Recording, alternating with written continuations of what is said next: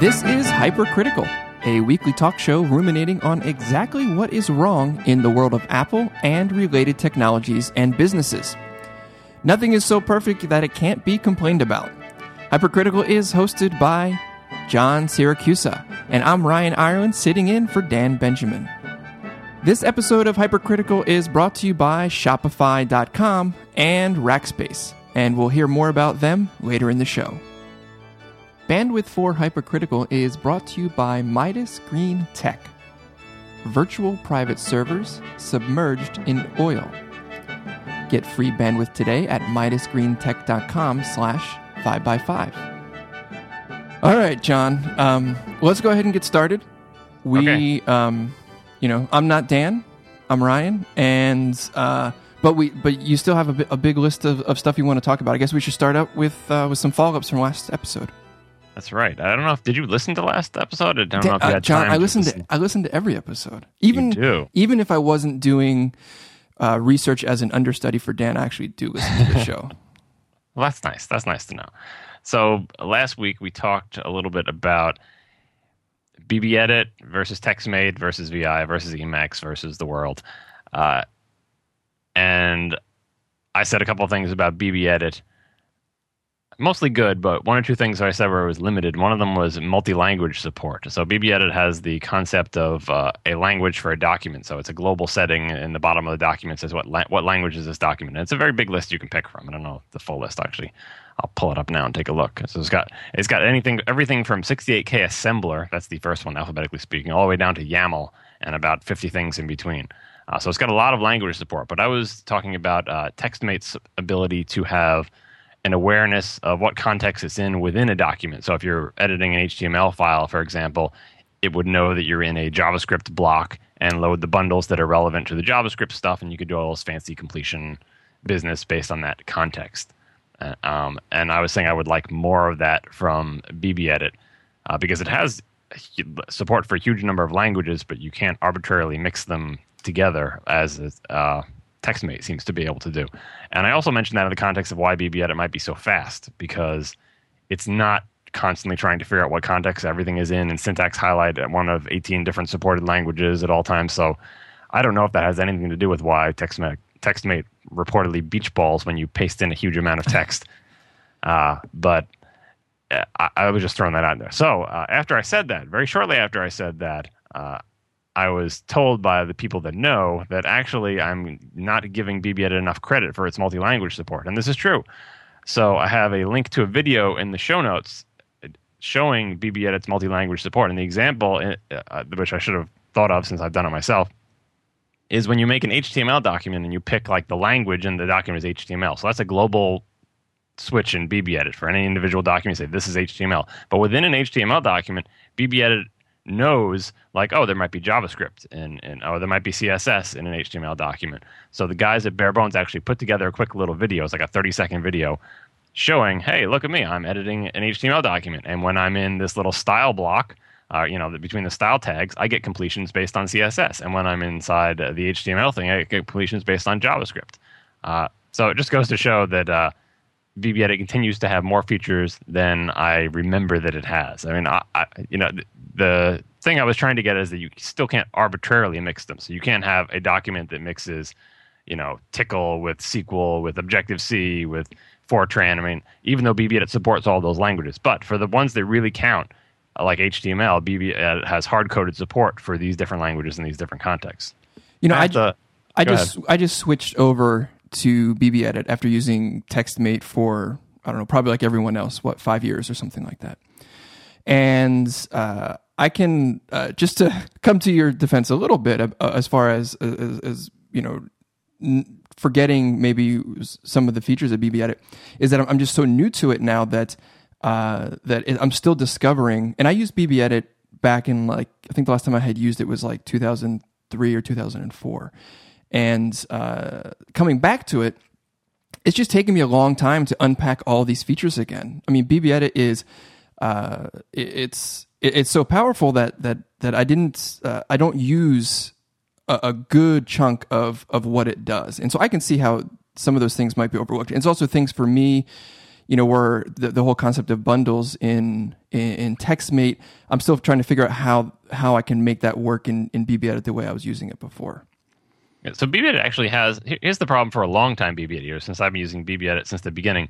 The features that I tend to miss are the ones that they've added. And if I don't go and seek them out, I'm like, oh, I don't need that. I'm happy with the way I work in BBEdit. I won't know that they're there. So completions were added in like, I don't know, I mean, version 8, 9. They've been around for a while. BBS had all, all, sorts of completion things, and they've been improving. Uh, mm-hmm. Uh, but since I, I don't use them because they didn't exist in like 1995 when I, I built up all my habits, you know, I use the HTML tools, but I use mostly like keyboard shortcuts for making a new tag and entering the attributes, but not so much the completion stuff.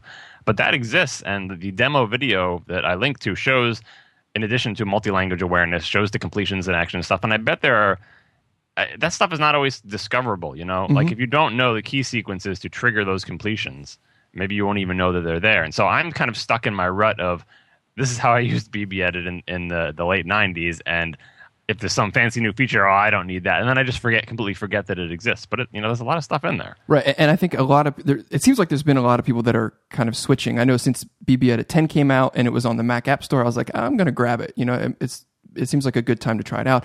Is that I'm trying to use BB Edit like I use TextMate. And that's probably not the right approach.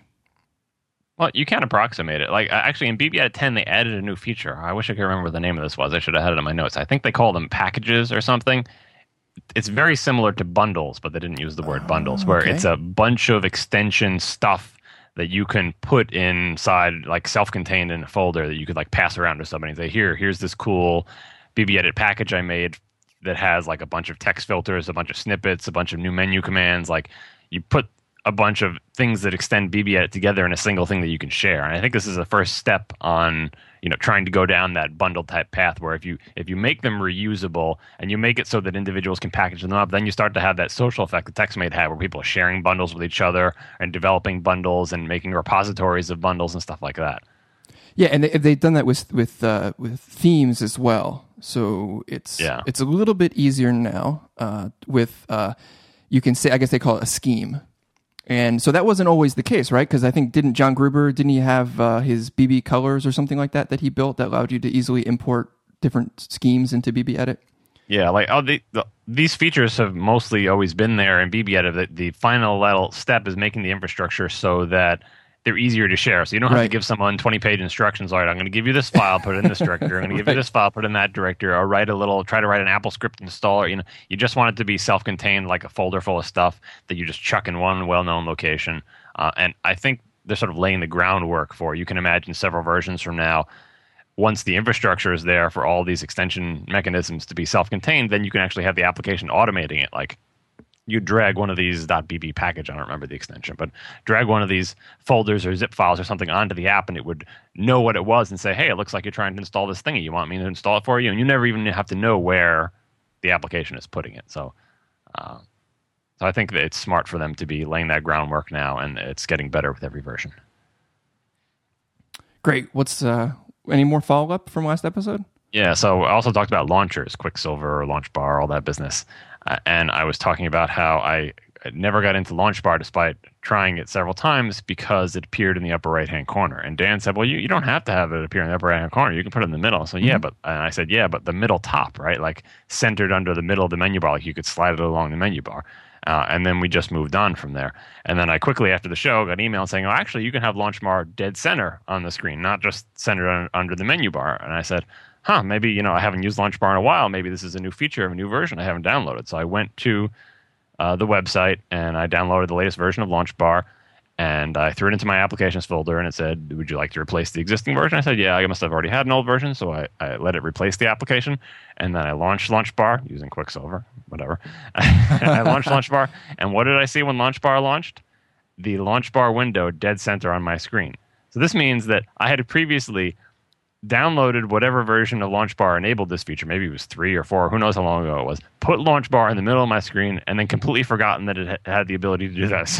So this is what happens when you get old, I guess. So yes, Launch Bar can be exactly in the middle of your screen. And apparently I knew this because my preferences had Launch Bar exactly in the middle of my screen. But I still never went away from Quicksilver for the other reasons I talked about. I like the big icons. I like the way it looks. I don't want to read text, so on and so forth. Lots of Alfred fans out there. And as I said in the previous show, Alfred is as close as I've come to leaving Quicksilver in sort of the dark times of Quicksilver when it didn't look like anyone was actively maintaining it and it was getting flaky. I said, I got to find an alternative. And Alfred was the best alternative that I found because I could make it the closest to Quicksilver. It had pretty big icons. You could put it where you wanted. It was you could trim it down to be very simple. I really just wanted it to be a launcher. Really, really close. I would use Alfred probably if I didn't have uh, Quicksilver because the things that Launch Bar does and all those other things and all the other things that Quicksilver does, I'm just not interested in. I just want it to be a launcher. I believe Alfred also has a million other features, but as long as I can ignore them and pare them down and just make it a launcher, uh, it's it's a pretty nice one.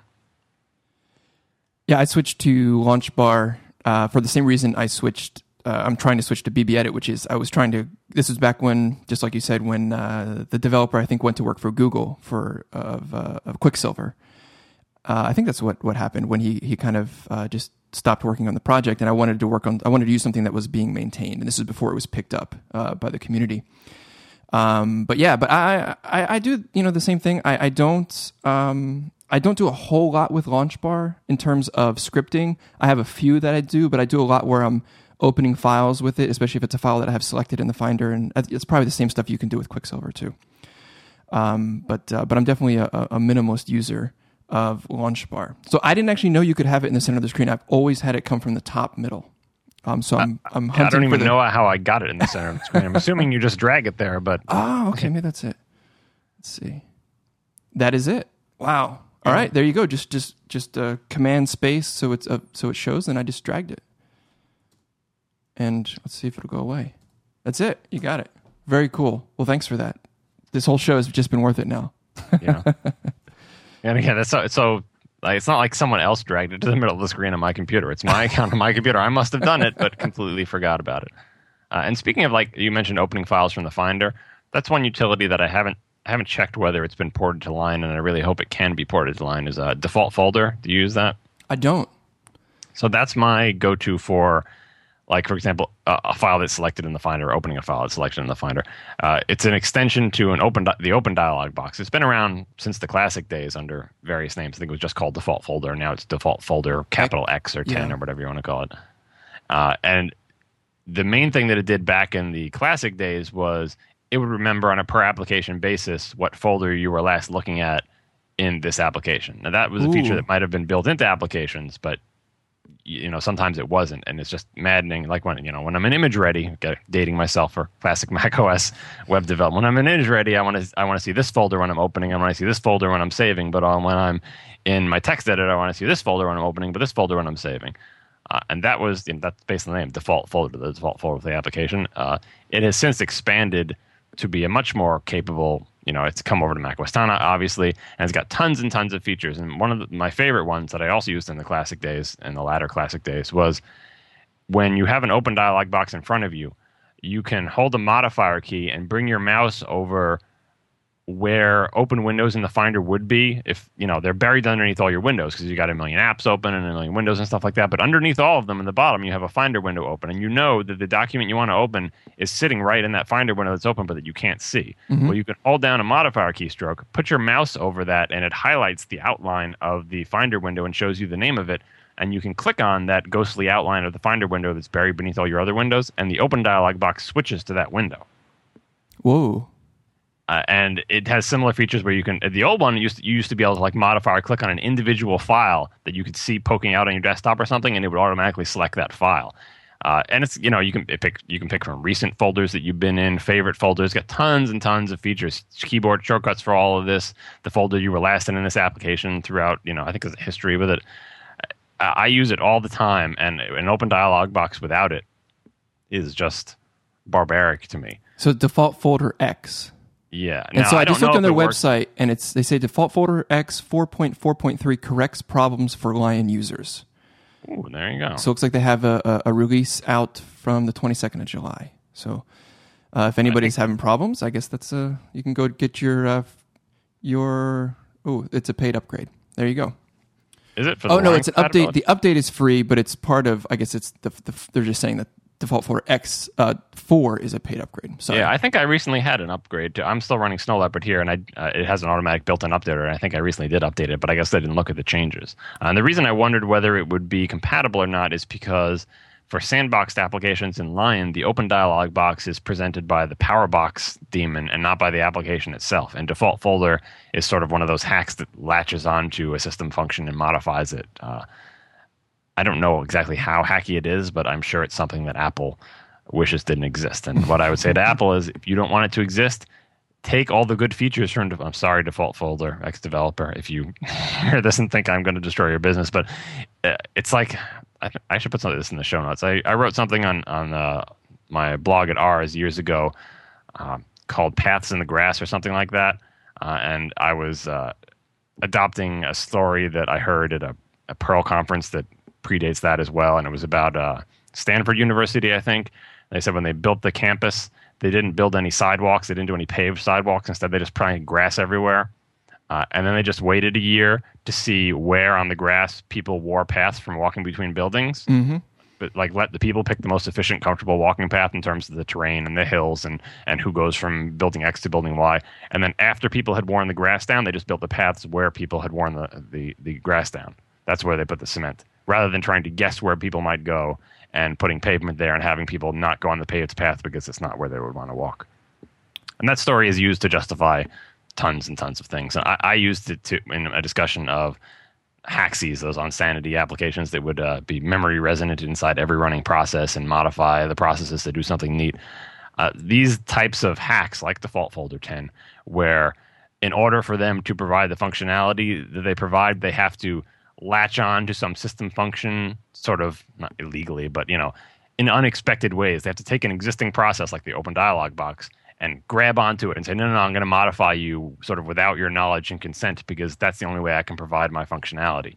Uh, Apple doesn't like those because they compromise the stability of the system. Where it's like, well, you know, we wrote our application not expecting you to jump into our memory image and display your own little window here or do whatever, you know, or call internal APIs and stuff like that. So please don't write those things. And of course, within the Mac App Store, they can enforce it and say this is not allowed in the Mac App Store because it modifies the system in, in ways that we don't agree with or whatever. Uh, but if users like these functions, they will buy these products. And, uh, you know, that was my example of uh, a window shade or default folder 10 or anything as being the paths in the grass where people are walking in that path, going in that direction, you know, because that's functionality that they want. And that's a signal for Apple not to keep replanting grass over there and saying, no, no, you can't walk there, but to say, hey, I guess uh, people obviously want to do this. They want this functionality. Why don't we take this functionality and build it into the operating system? Uh, or at least provide clean APIs for third party developers or do something, you know, rather than trying to say, you can't modify running applications, you can't do these, you know, uh, make these in memory hacks or anything like that. You can't inject your code into our applications don't just keep trying to close that door. Look at why people keep doing this because it's not as if you know some phone writes an application that injects itself into every running application. If it be, if that becomes very popular, it's not because people love injecting code into other applications. Most people have no idea how it works. They just know that it does work. And in fact, they may notice that the stability of their system decreases because they run this, but they keep running it. Why do they keep running it? Because they really, really want, you know, insert feature here. They really, really want window shade. They really, really want the features that default folder 10 provides. They're not doing it for kicks and they're not doing it to spite Apple. They're doing it because the functionality is useful. So, uh, and in all these cases where there's a popular, because default folders, like I said, it's been around for what decades now. It's not like this is a fluke. It's not like you know, oh, this is some crazy new application. It'll be a fad. It'll go away. People have been using this and paying for it for years and years. Obviously, they want this functionality. So, Apple, if Apple doesn't think this functionality is appropriate for the operating system, at the very least, provide clean supported hooks for applications like Default Folder 10 to do what it does. Because if they think, no, it's too complicated, we don't want the Open OpenSAID dialog box to have that many gewgaws. We think that mouse over thing where you select Finder windows is just too undiscoverable uh, and, and it doesn't make sense for the target demographic that we want. At least provide hooks. At least provide an API that says if you want to extend the OpenSAID dialog box, we've made an officially supported extension mechanism, kind of like they did with Safari extensions, because there were – Safari extensions for years, like Saft and what was that other one? There's a couple other popular ones that extended Safari in quote unquote illegal ways by jamming themselves into the memory image and calling Safari APIs and extending stuff. And Apple didn't like that. And they said, no, no, no, we'll make a real extension mechanism, officially supported Safari extensions. And here's the limited set of things you can do, but it covers most of the bases. You can have your own little windows, you can have your own little preferences, you can make toolbar buttons, you know, most of the things that extensions were trying to do, we will now provide an official mechanism for that was the right thing to do. And they should do that in all other cases where there are these paths worn in the grass from people walking over and over again to this particular destination. More more apps sold in the App Store, more happy customers. It seems like a, a, a logical uh, thing for them to do. Yeah, it still comes down to trade offs because to build the Safari extension mechanism, they had to say, all right, we're going to, we have to come up with an API, documentation, we have to support it, we have to make sure our extensions can't crash the browser. Like, which, which they do sometimes. Yeah. yeah. I know it, there is an effort and there is some compromise. I think they felt the pressure to do it with Safari because Chrome has extensions, Firefox has extensions, you know, and Firefox had extensions for years and years. Like there was Grease Monkey and all those other add-ons. So Safari didn't feel the pressure then, but once Firefox had it and Chrome had it, and Chrome's market share started to pass Safari's, then it's kind of like, okay, we'll add extensions to Safari. But uh, Window Shade, they held strong on, and I actually stopped using Window Shade recently just to get the last Haxi off my system, but I was sad about it. I really want to use Window Shade. I like Window Shade. I just don't like the way it has to be implemented, and I blame Apple for that, not the not the developers. I, I thank the developers Unsanity of Window Shade. I would have paid for that every year if they had it on a subscription basis, and I, I still know people who want to use it. Uh, I think Apple should just either build that into the system or make it a hidden preference or build some sort of easy hook so that it can be added uh, because it's, it's popular with a certain subset of people. And again, if they don't want to build it in, because if you build it in, then you're you're crushing a developer. It's like, oh, you said they should add default folder 10's functionality to open save, and they did, and now that developer's out of business. So good job there. Well, that happens all the time in the Mac world. Some feature that was a popular third party application ends up being folded into the OS. Uh, that's just the way life goes. And some some features you could say, well, they really shouldn't have built in a Photoshop competitor into the OS because now uh, Adobe can't sell Photoshop, and that was a bad move. So some things some things are arguably not really appropriate as part of the OS. Uh, and it's just Apple competing with a third party. But but if you're extending the open and save dialog box, that's clearly a core part of the OS. And if anyone's going to enhance the open and save dialog box, and Apple has enhanced it in each version of Mac OS 10, but if they're going to further enhance it, I would think that the makers of default folder 10 would say, you know, it's not like we didn't see this coming. They're always improving the open save dialog box. Uh, we're kind of flattered that they stole all our features. We're sad that we now can't sell this product as much anymore. They would prefer it if Apple provided clean hooks to extend it, so it was like a third party opportunity for everybody to extend the open save dialog box. But so far, Apple has done neither. No API, has not integrated the features, so uh, I continue to be a happy customer of default folder 10, uh, but not as happy as I would be uh, if in any of those other two scenarios. Well, we should add a link. Uh, add that to your list. Uh, put that in the in in the the show links to that. Uh, yep. Default folder X uh, 10 for their their Lion support. It's important for people that maybe didn't realize that it it worked on Lion. So I'm going to check that out. I actually haven't used default folder 10 before, so it's one of those things that people from Classic know about, kind of like Window Shade, because if you came to Mac OS 10 and never used Classic, you wouldn't know Window Shade ever existed and you would never seek it out. Same thing with if you didn't know default folder, didn't know that name, or didn't know of the, the features, you wouldn't be seeking out something that does that in Mac OS 10 if you had never used it before. Right. So for all of us Classic guys, we were looking for things that work like or replace or are actually the same exact product as the things we used in Classic. Uh, one, one example of that is the. Uh, I, I remember complaining a lot about the Apple menu in Mac OS 10.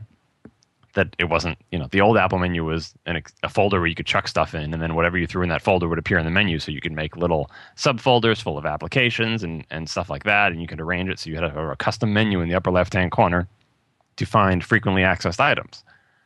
And uh, when Mac OS 10 came out, Apple said, no, you can't customize the Apple menu anymore. The contents of the Apple menu is, you know, it's about this Mac and like three or four other little things, and then quit, shut down, sleep, log out, and that's it. You can't you can't add stuff to it. And a classic macOS people like me were saying, well, that was where I went to launch all of my applications and open all my recently used folders and stuff. What's the equivalent of that? So I'll just throw it in the dock. I'm like the dock is so much worse. The dock takes up this huge amount of space. You can't add too many things to it. There was no like subfolders initially where you couldn't, you know, navigate down five levels into the hierarchy. Uh, why not just use the Apple menu for that? And Apple said, no, no, we're not doing that. Uh, what Apple should have done and what classic macOS people like me eventually did was introduce something better. Fine, you don't like the Apple menu, you don't th- like people throwing stuff in there, you want to use the Apple menu for something else, you don't want it all cluttered up, fine. Give us a better alternative. And Apple said, well, our better alternative is the dock. And, uh, you know, power users, quote unquote, uh, like me, were saying, that's not as good. It's not as good for reasons X, Y, and Z. I want something better And when something better came along, it wasn't from Apple. It was basically for me, Quicksilver. I can launch with Quicksilver much faster than I ever did could with the classic, uh, you know, Apple menu. Uh, and that's what I was looking for. I was looking for Apple to say, uh, you know, command space, the first few letters of your application is going to make you way happier than the customizable Apple menu ever did. And that is totally true. And so I, I don't give a thought to the Apple menu anymore. I have no bitterness about the Apple menu not working like it did before because Quicksilver is so much better. It does, you know, even though the functionality seems to be not equivalent, it's not a menu full of items that you can customize, it's not exactly the same mechanism. The things I use it for, quickly finding and launching applications, uh, are the same. Uh, and that's what I was looking for for Apple way back when, when I was complaining about the Apple menu was either keep what we've got or give us something just as good or give us something that's better, even if the thing that's better isn't totally different, like Quicksilver. Whoever even thought of that, you know, command space and then this weird window comes up where you can type stuff. It's nonsensical, but in practice, in, in, practice, it's great. Uh, so that's another example of, of, the varying scenarios of taking away things that people are used to without providing a replacement. Uh, it's better if you you can provide a replacement that's that's even better, even if it's totally different. Let's take a break and talk about one of our sponsors for this episode. This episode is brought to you by Shopify.com. It is the internet's, internet's most elegant, customizable, and affordable hosted e commerce platform. With Shopify, you can take advantage of their thriving theme and application community, and you can add beauty and depth to your site. You know, with Shopify, and you may not have, you may not know this, is that you can actually customize your storefront with your own HTML, CSS, and even if you want, you can use your own JavaScript. So for 5by5 listeners, for a limited time, you can join Shopify and enjoy your first three months for free. And to do that, when you go join, make sure you use the discount code 5by5. That's the number 5, BY, and then the number 5. So be sure to check out Shopify at shopify.com, which is a shop in minutes and a business for life. All right, that's so half the show on follow up. I think that's all the follow up I have. All right, what's new uh, since uh, since the last show? What do you got? Well, this we're still, believe it or not, wending our way through things covered in my Lion article. I think maybe this will be the last one. So this is uh, the the epic article uh, that you do for every major release uh, at uh, at Ars Technica. That's right, and, and, we talked about lots of stuff from that article so far, maybe taking a section each show or whatever. And there's one section. This is something that people wanted me to talk about before my Lion review came out. I sort of had a moratorium of talking about Lion features on the podcast, figuring I'll, I'll say, you know, save it for the review. Because uh, if I talked about it I would feel like I was just reading from my review in progress. So I just wanted to have a radio silence till the review come out, then we have the big review, and then we can talk about it. So people were constantly asking me after WWDC, you got to talk about this thing called ARC. When is John going to talk about ARC on the show? And I said, no, no, no, wait for the review to come out. And the review came out, and then we talked about the review in like four or five shows and still never got to ARC. So today, I think, is the day we will finally talk about ARC. Uh, and like all the other things that I've talked about in Lion, you should just go to the, the section of my Lion review and there you will find a, a, pretty big dump of what I have to say about ARC. So I'm not going to repeat that entire section. It's linked in the show notes. Uh, you should read it. You should pause now and read it if you haven't read it, because I will assume you have already read it and understand it. But I'm just going to sort of uh, hit yeah, some so of the highlights. Is, this is page 11 for those following at home on the website. I think I think it's 10. You sure oh, it's 11? I, I, was, was saying go to page 10 uh, because 10 gives context. 11 talks about the specific. Yeah, start. Oh, start you're right. You're right. 10. You're right. Yep. You are correct. Page 10. All right. So, a brief recap. The reason people were talking, people kept asking me to talk about ARC because I had a previous show, which was episode 14 or something. Let me look at the the notes here.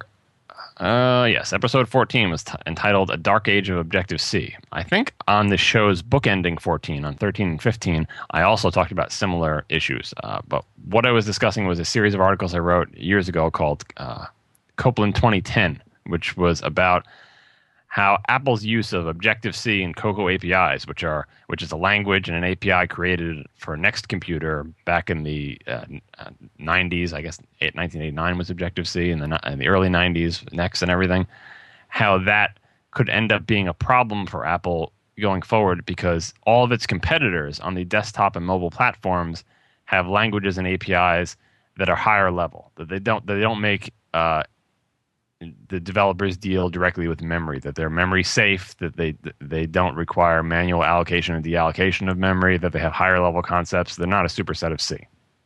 And in the series of articles, and in my various follows up follow ups to that series of articles, most of which are linked from the ARC section of my Lion review, I talked about both sides of it. On the one hand, Apple using Objective C uh, is an advantage for them, particularly in mobile, because it's lower level, because you can get more efficiency out of it. You can mix easily with existing C code and C libraries.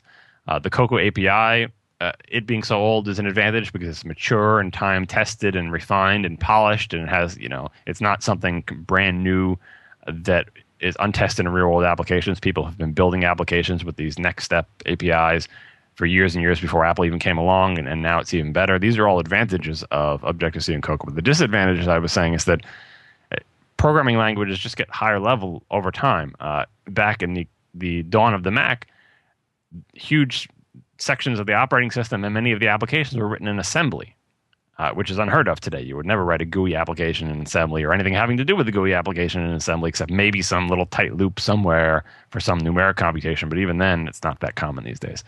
Uh, and C and C++ have been dominant for years and years, but in uh, in say after in the 2000s, whatever you want to call this uh, millennium decade, most other development platforms have started to switch away from C, C++ to other languages that are higher level. So Java obviously came and just covered the earth with a memory safe language where there are no more pointers and there's no more dealing with memory manually. There's garbage collection.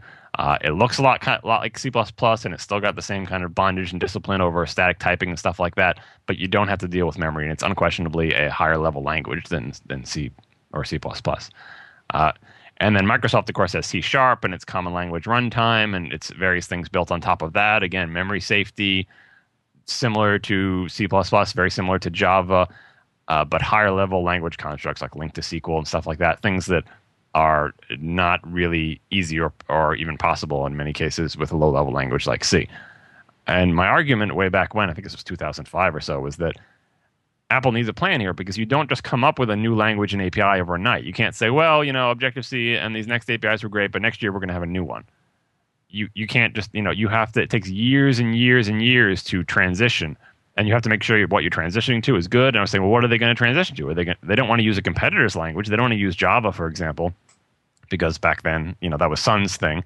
And you can look at Google using its don't call it Java Java thing on the Dalvik VM, their current legal woes with Oracle and all that business. I don't think Apple wants any part of that. Uh, the common language runtime, there's, there's Mono and .NET with an open source implementation of, of .NET is this Mono runtime, and the C Sharp language is standardized, but Microsoft mostly controls it. Does, does Apple want to adopt Microsoft's language and API stack? Probably not. I mean, they like being masters of their own destiny. So I said, Apple, if you're going to, yeah, there's going to come a day when the fact that people have to deal with pointers and manual memory allocation is going to be a problem for you. Uh, and in 2005, people laughed and said, that's ridiculous. It's perfectly fine. The NeXT developer said, we've been doing this for years. You don't know what you're talking about. Our APIs are all better than theirs. Doesn't matter. Their language is higher level. Their APIs suck. NeXTSTEP APIs are awesome. Most of that is actually true. Uh, but you know you can't you can't hold back the tide. At a certain point it's just going to become ridiculous to be uh, dealing in a language where you can accidentally scribble all over your own memory or where you can accidentally access something off the ends of, of an array and crash your entire application. You know uh, uh or where you have to manually uh, uh, allocate memory or retain and release and stuff like that it'll, it will just end up looking silly. Now I, I said in later follow-ups that the mobile the dawn of the mobile age has given Apple an extension or stay of execution because on mobile you have less memory, less CPU, uh, everything else is just tighter, and it's kind of like going back in time platform wise to say, ah, see, isn't, aren't you glad that we have this awesome C based language and API and we can be fast and memory efficient and our batteries last a long time and our competitors have these VMs and their UIs aren't smooth because their garbage collector is running and making everything stutter. That has made it uh, more feasible for Apple to stick with this, but it all it does is delay things. So again, I start asking. Now here we are in 2011. So what what's Apple going to do about this? Uh, it seems like they have a problem here against their competitors, and their competitors, for the most part, have already paid the very painful price to convert from what they had before to this new thing. It's always like a long, horrible, painful process. Just ask Microsoft about it.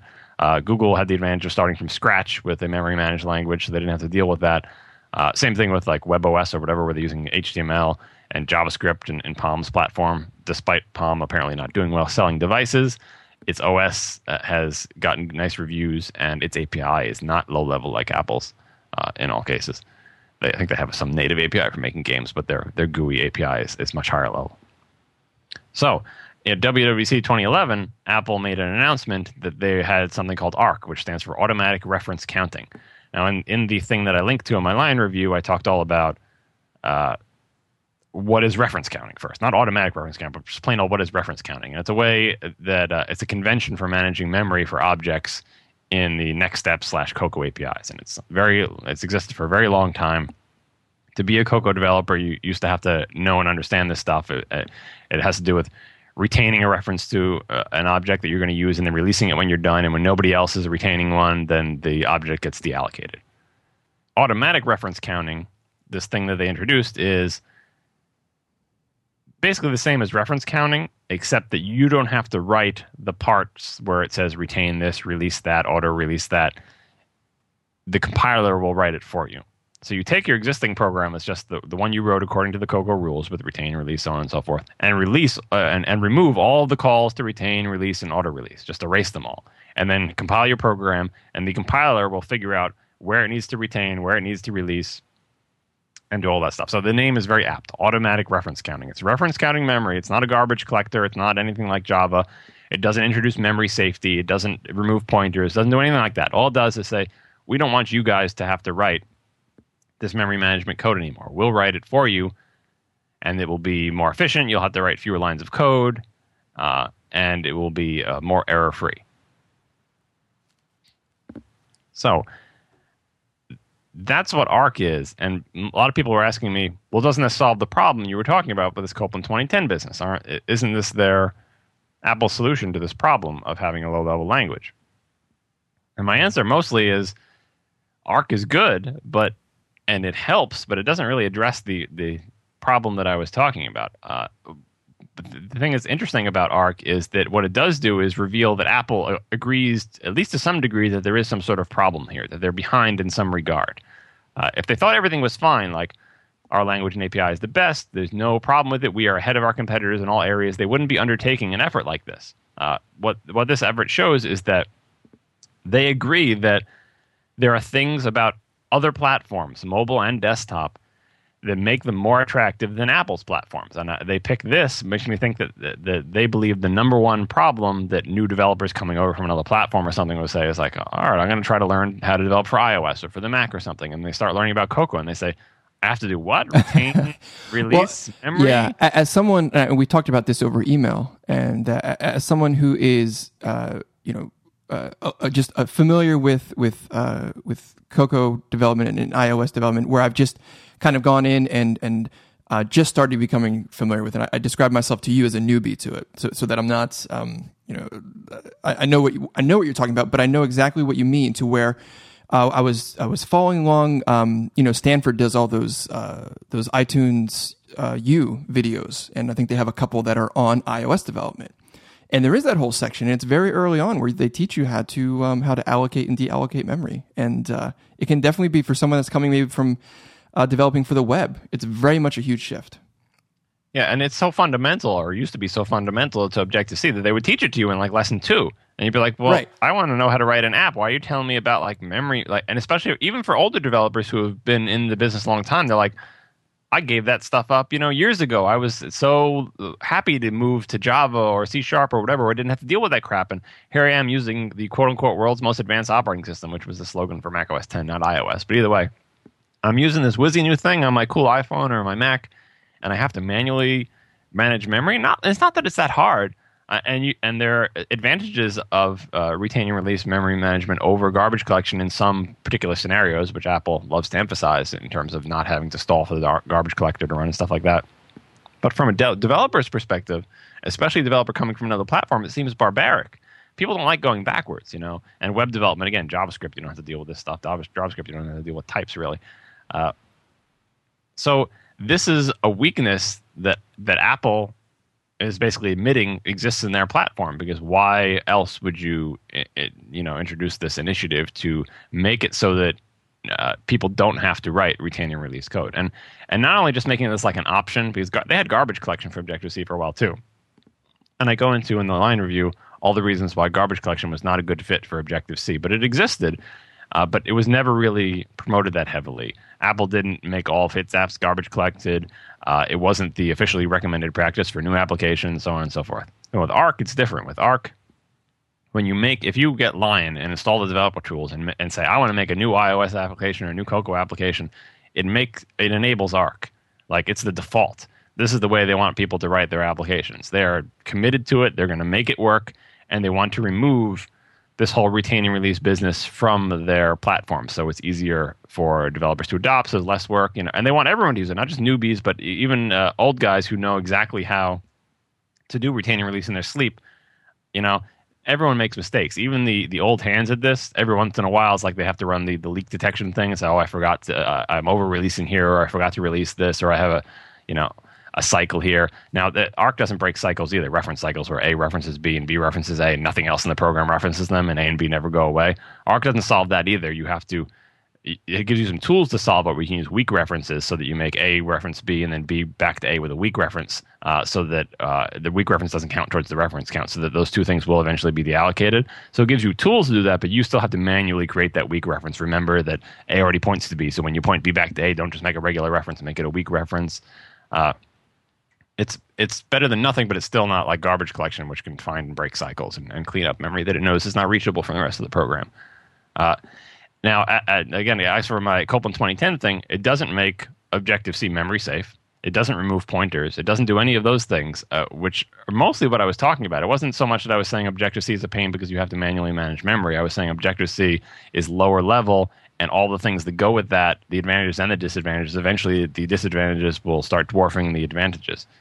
I, I guess we're still not at that point because Apple's mobile platform in particular st- still is doing extremely well in terms of both perceived and actual performance, battery life, uh, and a lot of that is attributable to its use of a low level language. So I don't know when this day of reckoning will come, and I don't know what Apple's plans are. The very end of the Lion arc uh, my, of my Lion review where I talk about arc, I said, well, you know, let's let's crystal ball this and say, what does this say about Apple's future? What are they planning on doing?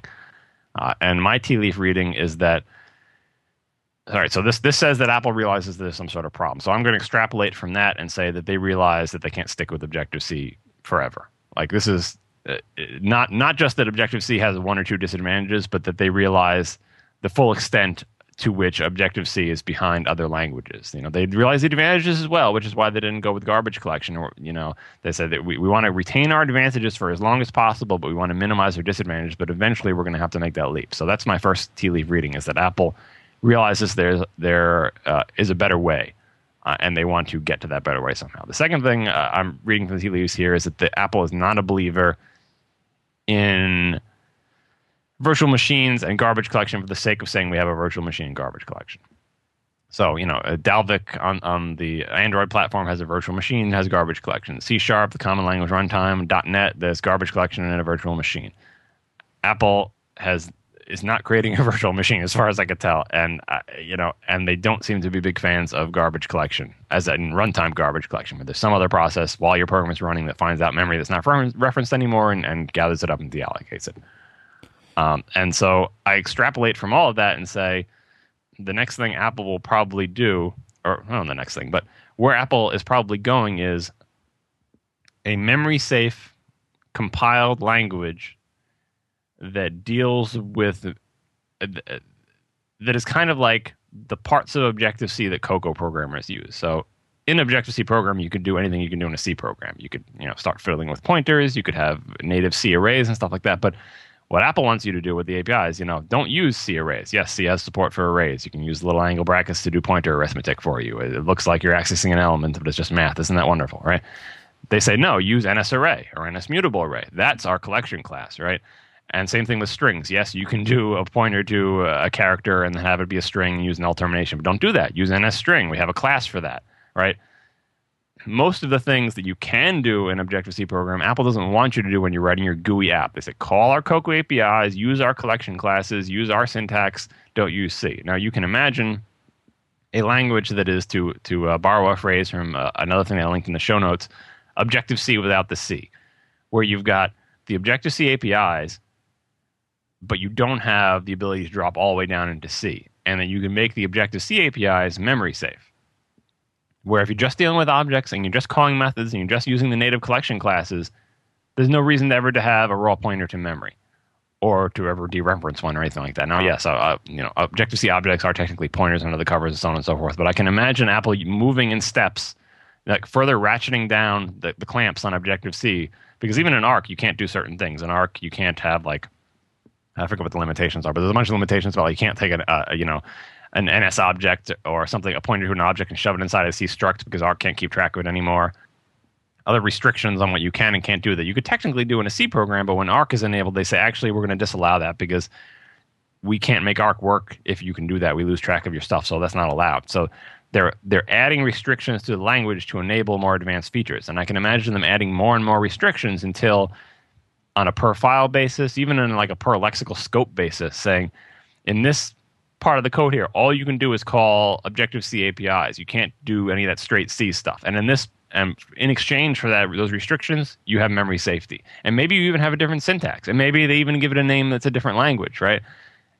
At some point, I think they're going to come out and say, Apple's new language is blah. And what it really is, is a way to call Cocoa APIs in with language that's memory safe. Now, every time I bring this up, everyone says RubyCocoa, or not RubyCocoa, but MacRuby and the various other bridge type things. MacRuby being the, the most popular because MacRuby bridges from Ruby collection classes to Cocoa classes, where you can program in Ruby, which is memory safe, right? And when you access a Ruby array, it uses NS arrays under the covers, and then Ruby strings or NS strings under the covers and stuff like that. I have said in many shows that I am down on bridge languages. I don't think that's the way Apple will go, even though it's a pretty good bridge, and even though they are bridging the collection classes and stuff to under the covers be and Ruby objects or Objective C objects under the covers. I think they're more likely to carve out a little language out of the middle, out of the heart of Objective C, and say, this is our new language. Whether they give it a new name, whether they give it a new syntax, you know, whether it's a file scope thing or a lexical scope thing or a whole program thing, I don't know. But I think that's the, the direction they're going. But in small little steps is what you're saying, and so it's not the yeah a, because they can't do a a big a, a, a, big shift. And John, is there? I mean, do you think there's even a, uh, a the demand for this for this you know, obviously Arc is probably going to be welcomed by a lot of developers, especially those that are new to to working in the Cocoa framework. But do you think there's even a demand for for this type of change, or or is this? I guess I'm asking because I wonder if if if the uh, the low levelness of of of working uh, with Objective C and Cocoa is is that keeping people from from developing on the platform? I mean, there's thousands of developers putting stuff in the in the app stores. Yeah, one of this is a quote from the, the uh, ARC section of my review, uh, and it has a link to a great talk by Ed Catmull of Pixar, which I have promoted on this show many times and have told people seems incredibly boring and is really long, but you should just watch it and listen to the whole thing because it's very enlightening. Uh, and the quote is uh, this is a quote from my review uh, Success hides problems, and mm. Apple has been so very successful in recent years. That is, success hides problems is a direct quote from that Ed Catmull talk, and it's totally true. Apple has been enormously successful with its mobile platform, with iOS, but success hides problems. It doesn't say, well, it doesn't prove that they have no problems because they've been successful. Sort of, I, I forget which fallacy that is. It's not appeal to authority, but it's one of those ones. Uh, their success hides their problems. People are coming to iOS and dealing with retaining release, not because they think retaining release are awesome, but because that's where the money is. That's where right. the success is. That's, you know, they've sold a lot of devices, you know. And yes, there are people who love Cocoa, love the NeXT APIs, and were writing NeXT apps when there was like three users in the entire universe, and they still loved it and still said it was the best. And maybe you'll never be able to convince those people that that that Arc is good or that synthesized attributes are good. You know, there's always the old developers who say, "Oh, I've been doing this way for decades, and I think this way is better, and all this newfangled stuff is crap." If you can't convince them, you know, what can you do? It's Apple has always been focused on the future and they continue to be. They're focused on the new developer who's maybe never developed anything before and they are confused by retain release. Or maybe they're coming from another mobile platform, another desktop platform, and they are disgusted by retaining release. And the old NeXT guys say, Oh, you don't know what you're talking about. Go back to your crappy platform. Our API is so awesome, you should, you know, you should just like it. All right. And look how successful we are. Obviously what we're doing is better because we've been selling, you know you have to focus on the future. So whether there's a demand or not, Apple Apple has to move forward, and the path forward is pretty clear in that manual memory management, I hope, for my grandchildren is not something they have to deal with. In the same way that, you know, eh, the people who are program computers with toggle switches or punch cards said, boy, I hope my kids don't have to use punch cards. Uh, and we don't. We get to type into you know a text editor, and we get a compiler. You know, we don't have to. You know, we don't have to deal with that stuff. Even the people who are writing an assembler, I hope we're saying, boy, I hope people don't have to write thousands and thousands and thousands and thousands of lines of assembler to write an operating system or or a GUI application or anything like that in the future. And we don't. We have higher level languages. It only gets higher level, right? And it's going to happen. And it's really really difficult to transition. That's the most dangerous time for a company. That's that's the that's why Apple I think is doing this slowly and in steps because you have they have such an investment in in Cocoa and and the, those APIs that were derived from NeXT in the compiler. They wrote their own compiler, right? And that's what they're building Arc on top of. Well, they adopted LLVM and then made it into their own compiler, right? They have such a huge investment. You can't just throw that away and say, okay, well, actually now the new we have a new API and a new language, and here's this new thing. That's so so hard to do, which is why I was freaking out about it in 2005 because I know how hard it is to do. And if you're going to do it, you got to go on like the 10 year plan. You can't be on like the the six month plan where you're going to turn it around. So I think Arc is just the most recent step in what I hope, what I sincerely hope is like some two, three, four, five, ten year plan inside Apple to get from where they are now to where they want to be with the minimum disruption to their existing platform, to the developers who, who got them here, to the old NeXT guys, or to the people who came over from classic Mac OS. Those are the people that sort of got Apple to where they are. Apple's looking to the future, but it doesn't want to piss those guys off either. Uh, so it, it has to do it in a series of steps. And at a certain point, there'll be a discontinuity whether that's a marketing discontinuity, whether they just simply say we have a new name for the restricted subset of Objective C that we want you to write Cocoa things in. And by the way, with a new name, we introduce a new syntax is mostly window dressing. You know, it's the semantics of the language that make a difference. But at a certain point, they could introduce a new syntax because they've changed the semantics so much that you don't need to ever use pointer stuff. So the fact that you have little stars in front of all your object quote unquote object declarations is making reminding you that there are pointers to uh, you know they're C pointers and new developers are saying what are these stars all here for because they never even heard of C like that's the point where you might think about changing the syntax because it's just noise that's not relevant to current development. Let's go ahead and take another break and talk about our second sponsor for this episode of Hypercritical, and that is Rackspace. Now, Rackspace has been sponsoring 5by5 now for almost a year. And I'm hearing from more and more people about how simple Rackspace Cloud is to use to host websites and applications. And what people always come back to is the fanatical support that Rackspace offers to its customers. So if there's ever a problem, Rackspace is there to help. Dan has gotten emails from 5by5 listeners about Rackspace, and he shared those with me, and I want to share those with you. So uh, let's go ahead and uh, I want to read an email to you from uh, Chris Gorman, who is a listener, and he says Rackspace is awesome. They are the most reliable and helpful server company I have ever worked with. I used them for my first net admin position fresh out of college. And he says, I asked them all sorts of dumb questions, and they always helped me with a smile. So if you're building a website or application, you should definitely check out Rackspace. Go to rackspace.com slash 5by5. So it's not about today or, or, or next year. And that's probably the point you were making in 2005, which is it's, it's for as, as new crops developers, you know, come out of school, they're, there's, you know, maybe aren't going to be so accustomed to, to this type of, of development anymore.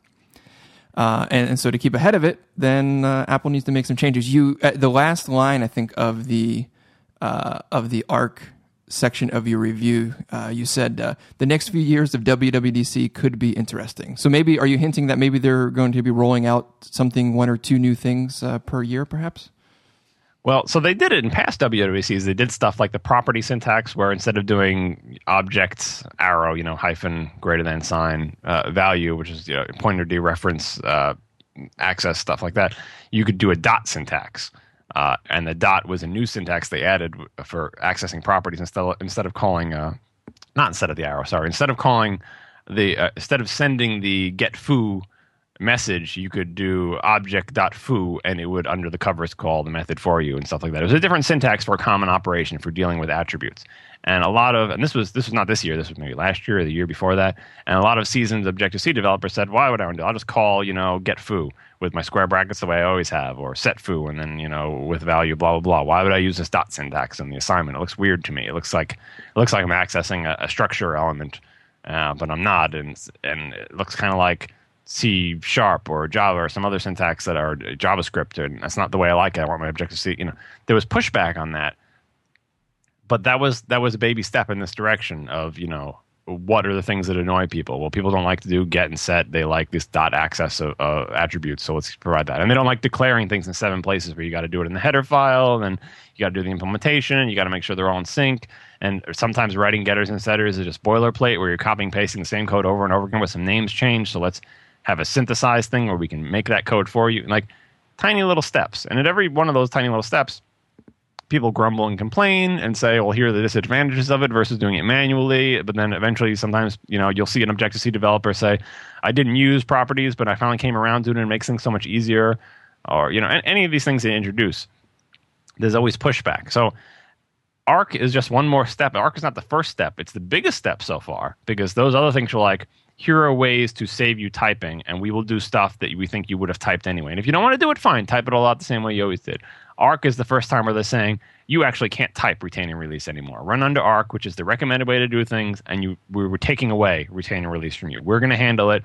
Just follow these conventions. You can do it on a per file basis and a pro project basis. You know, it's not like garbage collection where it's global. So we want you to uh, adopt it. We have a, a, a thing in the ID that says make this Arc compatible, and it'll go and erase all your retains and release and, and convert your project to it. You know, we're trying to help, trying to make, bring people along, but Arc is the first really big step uh, in that direction. And I say the next years are going to be interesting because I assume this t- rate of change will accelerate, not get slower. Like they spent many, many years getting off GCC, which was their old compiler, the open source uh, GNU compiler. What does GCC stand for? GNU compiler, something or other, which starts with a C.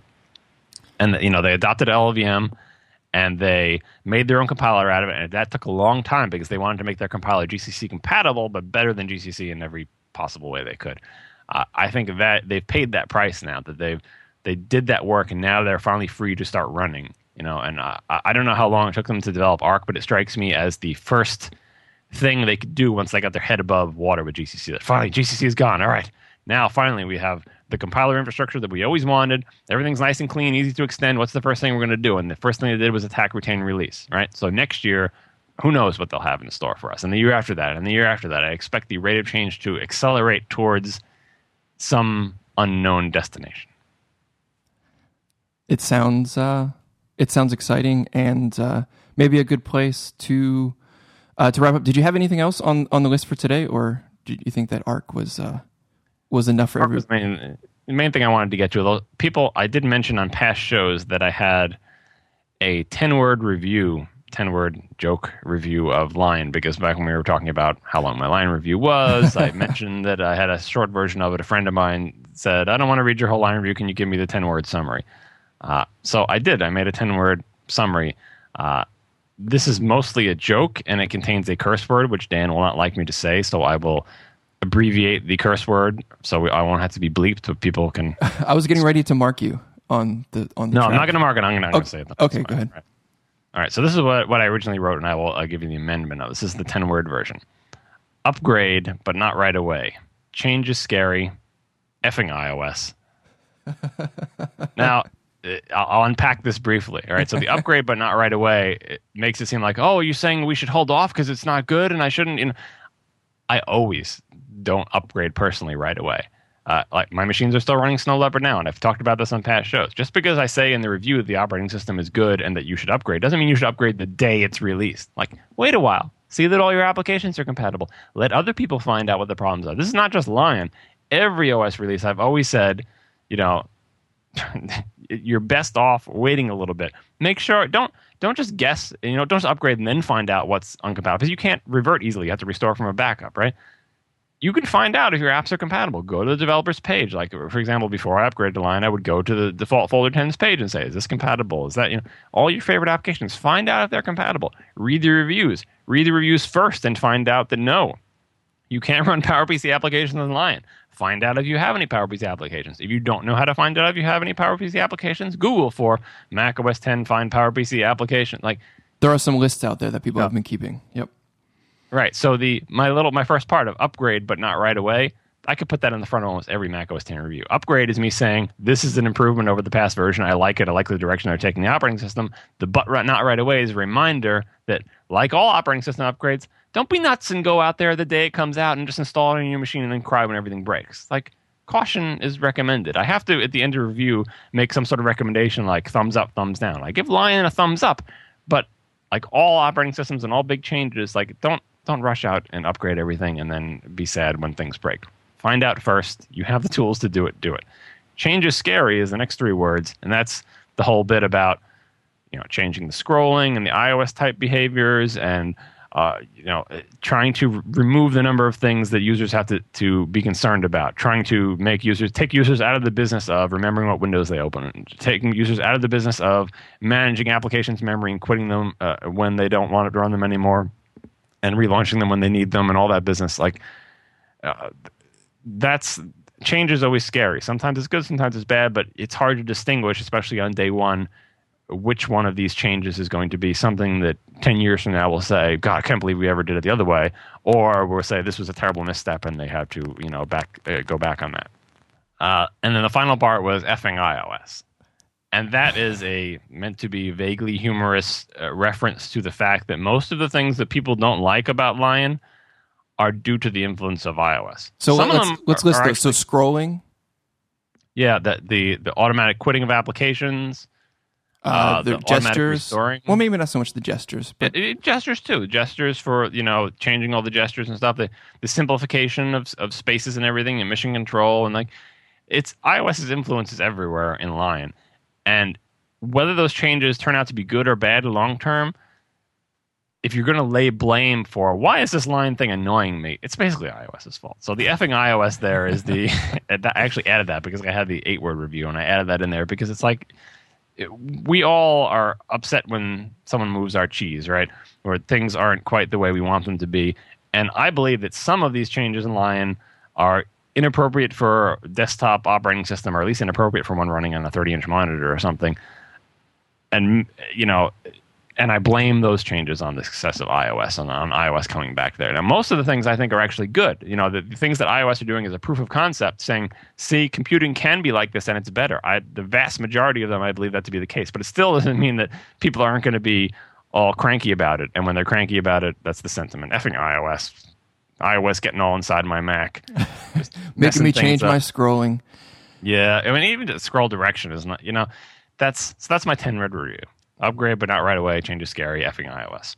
Uh, much shorter to read.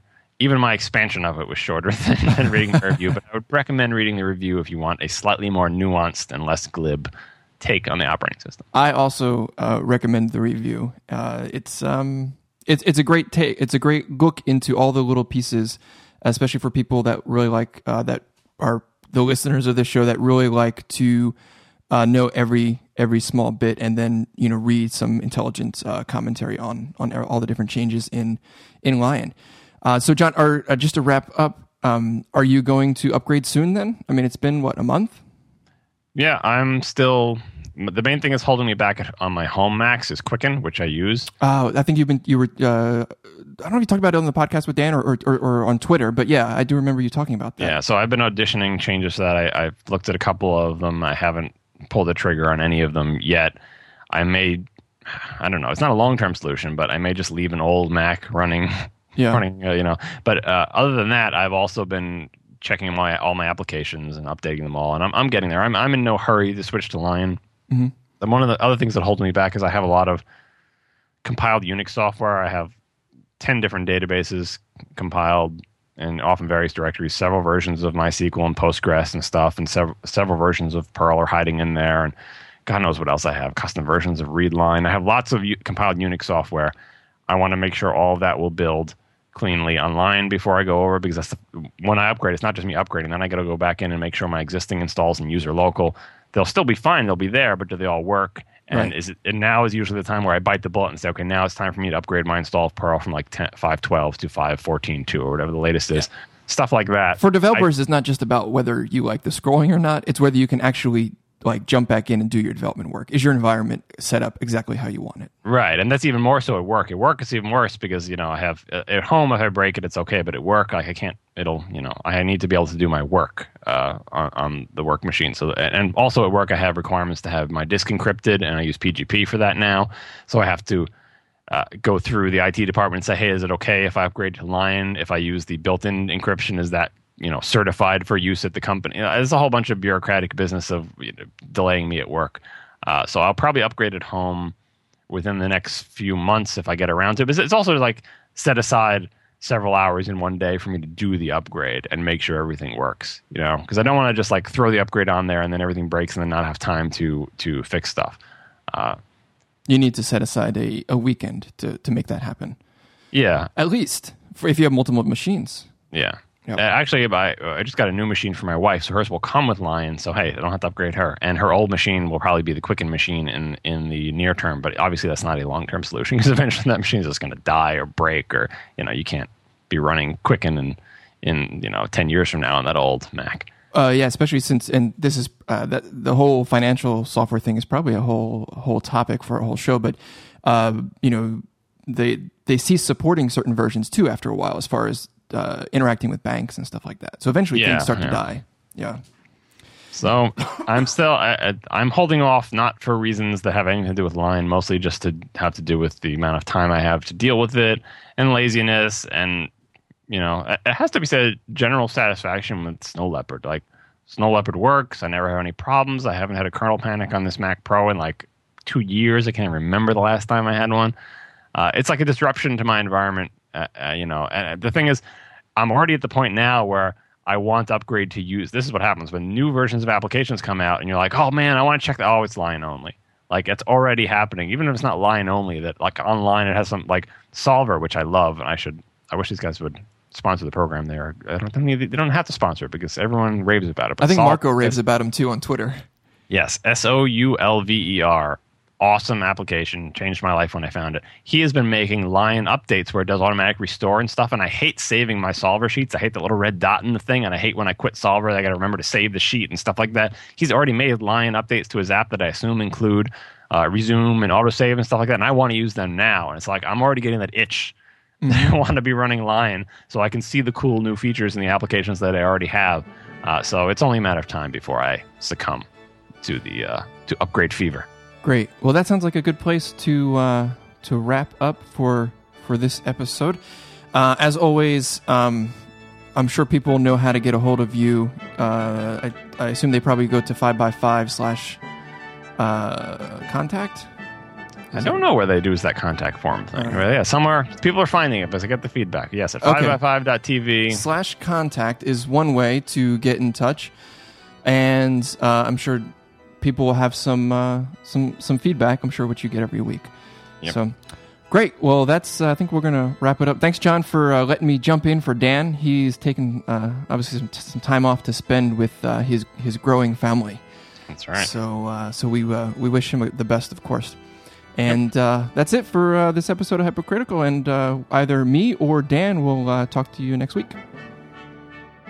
Thanks for listening to this episode of Hypercritical. We'd like to once again thank our sponsors, Shopify.com and Rackspace.com. Please be sure to check them out and let them know that 5x5 sent you.